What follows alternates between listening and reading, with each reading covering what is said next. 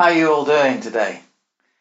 Uh, it's a, great to be able to just share again this Sunday morning about God's purposes and his powers. And we're uh, looking through the book of Jeremiah.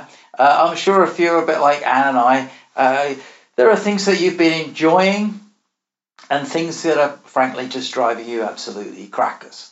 Uh, we uh, enjoy going out for sunny walks, enjoy the bird song, the bluebells. Um, we're just amazed at God's creation, and you sort of you kind of take note of it even more than you would normally.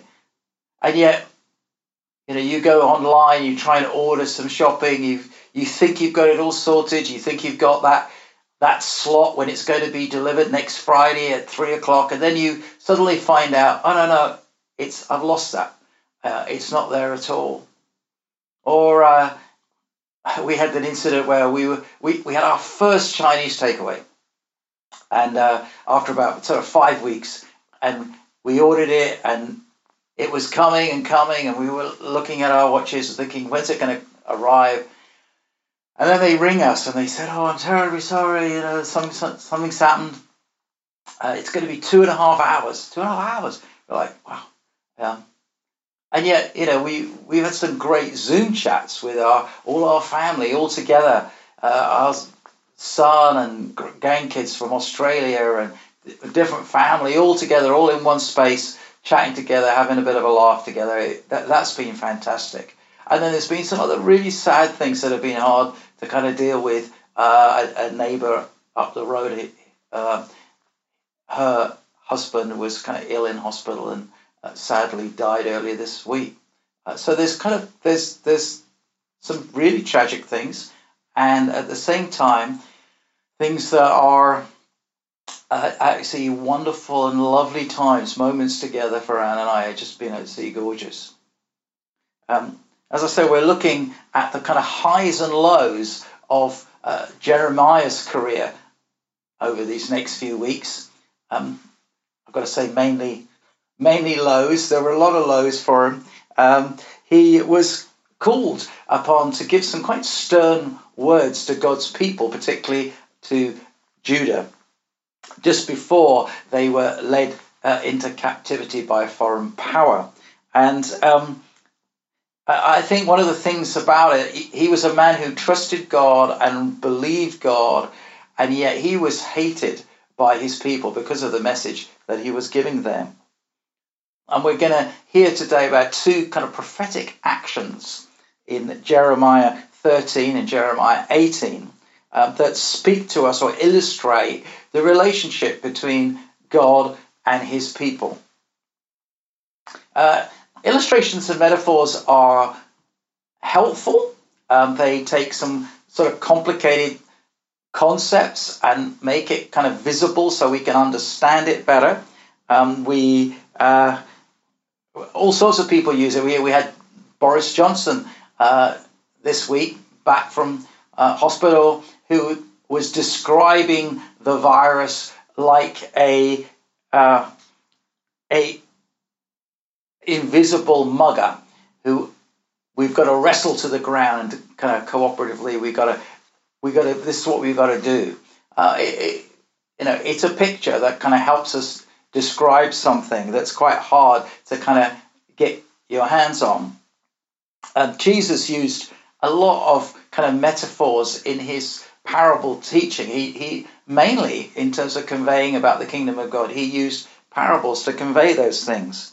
Uh, he talks about uh, a, a coin, and he actually gets a coin. He talks about a, a child and how we've got to be like a child when it comes to relating to God. He talks about sowing the seed, and they would have known about that. They would have that would have been a daily thing for them, baking bread and uh, about how it rises and the yeast and so on. He's describing, he's using figurative ways to describe something about God and his relationship with us. There was a, a prophet in the New Testament called Agabus, and he got hold of um, Paul's belt, and he bound him on his uh, arms and his legs, and he basically said, "This is what's going to happen to you, um, the owner of this belt, uh, when you go to Jerusalem. um, Paul made a decision to go anyway. Um, so, as I said, we're looking at Jeremiah thirteen and eighteen, and um, it, it's a, about two objects. One is a linen waistband, and the other is a clay pot that's on the potter's wheel. And I'm calling it Staying Close and Malleable. So, reading from Jeremiah thirteen, verse one. The Lord said to me, "Go and buy yourself a linen waistband and put it around your waist, but do not put it in water." So I bought the waistband according, in accordance with the word of the Lord and put it around my waist. And then the word of the Lord came to me a second time, saying, "Take the waistband that you have bought, which is around your waist, and arise, go to the Euphrates, and hide it there in a crevice of the rock." So I went and hid it by the Euphrates, as the Lord had commanded me. After many days, the Lord said to me, "Arise, go to the Euphrates, and take from there the waistband, which I commanded you to hide there." And then I went to the Euphrates and dug, and I took the waistband from the place where I had hidden it, and lo, the waistband was ruined. It was totally worthless. And then the word of the Lord came to me, saying, "Thus says the Lord, just so will I destroy the pride of Judah and the great pride of Jerusalem, this wicked people who refuse to listen to my words, who walk in the stubbornness of their hearts and have gone after other gods to serve them and to bow down to them. Let them be just like this waistband, which is totally worthless. For as the waistband clings to the waist of a man, so I made the whole household of Israel and the whole household of Judah to cling to me, declares the Lord, that they might be for me a people for renown, for praise and for glory. But they did not listen." The waistband, made of linen, is a bit different than a belt. It was wrapped around uh, a man's waist in his undergarment, more like a girdle or a sort of tight vest, okay, uh, right next to his skin. As God said in this scripture, he's designed the whole household of Israel and Judah to cling to him in exactly the same way. We are God's household of the new covenant, and God created us to cling to Christ in just the same way, not from a distance but right close up. Jesus in John fifteen uses a similar expression of saying, "It's really important that you abide in me. You abide in the vine, and the branches are going to abide, and that's how you're going to bear fruit, by really abiding, being really sticking close." It's a similar kind of phrase. Paul, later on in the epistles, uh, talks about holding fast the word of life. To Timothy, he says, "Fight the good fight of faith and take hold of eternal life." The writer of the Hebrews tells us to hold fast our confession and confidence right firm to the end. I want to say to us as a church, it's not a time to be kind of casual and sidetracked. We need to be actively seeking to cling to God, to wrap around him, holding his truth just like a lifeline. Jeremiah buys this waistband. He makes sure that it's not contaminated with water, so it hasn't. It's absolutely brand spanking new. Uh, and he puts it on, and then later God tells him to put it in this crevice uh, near the uh, in the land of the Euphrates. We know that kind of mighty river is probably quite waterlogged and soaked. Okay, and he comes back many days later, it says, and it, it is it's not fit for purpose. It's completely rotted. It's gone moldy. God says it is totally worthless. I was, um, I'm sure like you, kind of doing some of those chores that you uh, don't normally do. And we were, uh, I was cleaning on top of our fridge, and I put a, a kind of a, a, a wicker basket up there and put some kind of bread loaves, some of these kind of ones that you kind of part bake in the oven. I thought, oh, well, let, let's have some, and let's have some soup today. Let's have some homemade soup, and let's use some of these wonderful rolls that I found. So um, I was just about to kind of, kind of, I was getting very excited about it, and then I looked at them, and then I also looked at the the date on it, and kind of realized that actually they were left over from Christmas. They had gone completely moldy and rotted, and they were absolutely rank. Uh, they went straight in the bin. Uh, and, you know, that was, it's a bit like what happened to this waistband. Um, God uses all sorts of kind of illustrations to speak um, about, uh, to his people. Um, what does he say that this kind of moldy waistband was like? Um, he's saying it's, it's like the way they, that they were then. They, they, they'd done three things. They had stopped listening. They'd become stubborn in their hearts, and they had gone after other gods. And then right at the end of that, verse eleven, uh, there's this wonderful part about him saying, but actually they were designed to cling to me, and they were designed to be a people of renown and praise and glory to God. That's exactly what God wants for us, to be a people of renown, of praise and glory to God. Amen. We too have this kind of mission over us, to be a people of good report, above reproach, bringing glory to God. The good news that is in Christ is that he promised never to let us go. Once we've given our heart to him, the grace of God is at work in us, on the inside, holding us, clinging on to us. He's clinging on to us. And even in the most difficult of circumstances, we won't slip. We were created to be close to Christ. But we also need to know that actually he, it's not just that we've got to grip onto him, but he is gripping onto us. John ten, he talks about his sheep, and he says, my sheep hear my voice. I know them, and they follow me. I give them eternal life, and they will never perish, and no one will snatch them out of my hand. No one, nothing will snatch us out of his hand. The New Testament takes this closeness to God one step further than it was for Jeremiah. And you say, we're not just like a waistband that's kind of tied around God, close to God, but actually the Spirit of the living God, when we come to know him, is living within us. Romans eight, Paul says, but if the Spirit of him who raised up Jesus from the dead dwells in you, he who raised Christ Jesus from the dead will also give life to your mortal bodies through his Spirit who dwells in you.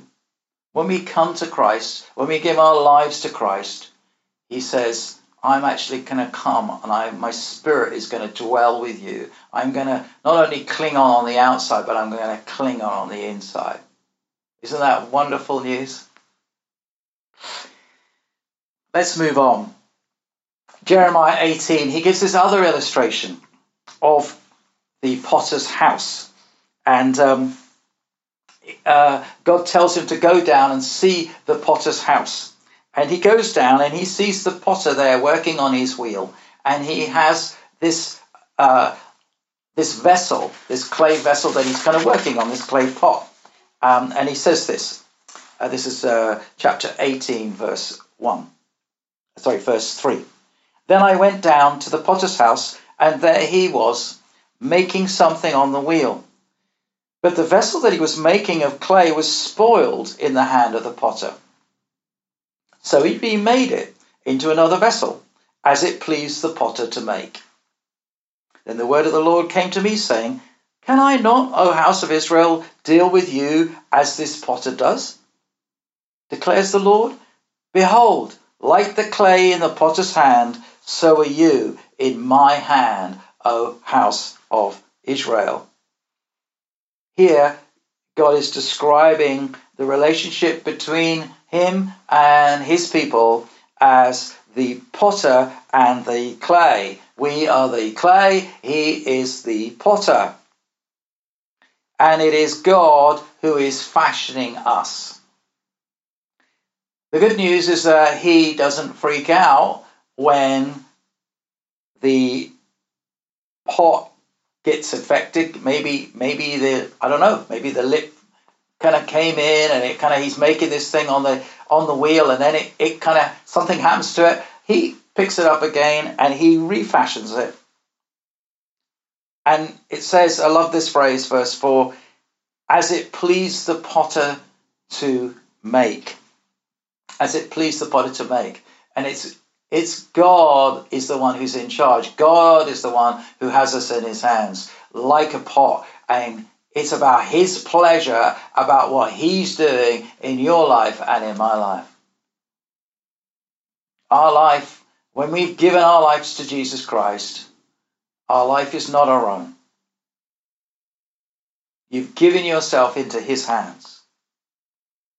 Maybe you find yourself right now freaking out a bit about what is going to happen to my pension. No, really, I, I, am, I am quite worried about what is going to happen to my pension. Uh, or maybe uh, you've got exams that have been cancelled. Um, maybe you're a teenager and you're thinking, what is going to happen? How? How am I going to get to university? What's going to happen with all these things? Maybe you are at university and you're thinking, how's this going to affect my degree? How's this going to affect my future job prospects? What, what is going to happen tomorrow? What about money?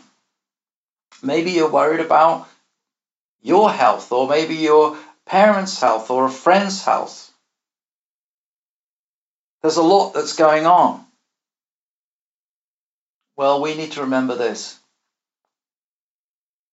He's the potter. We are the clay. He's not fazed by a change in circumstances. He's not surprised by what's, what we are facing, which is everything seems to be turned upside down. He's not fazed by it at all. He just turns things to his own pleasure.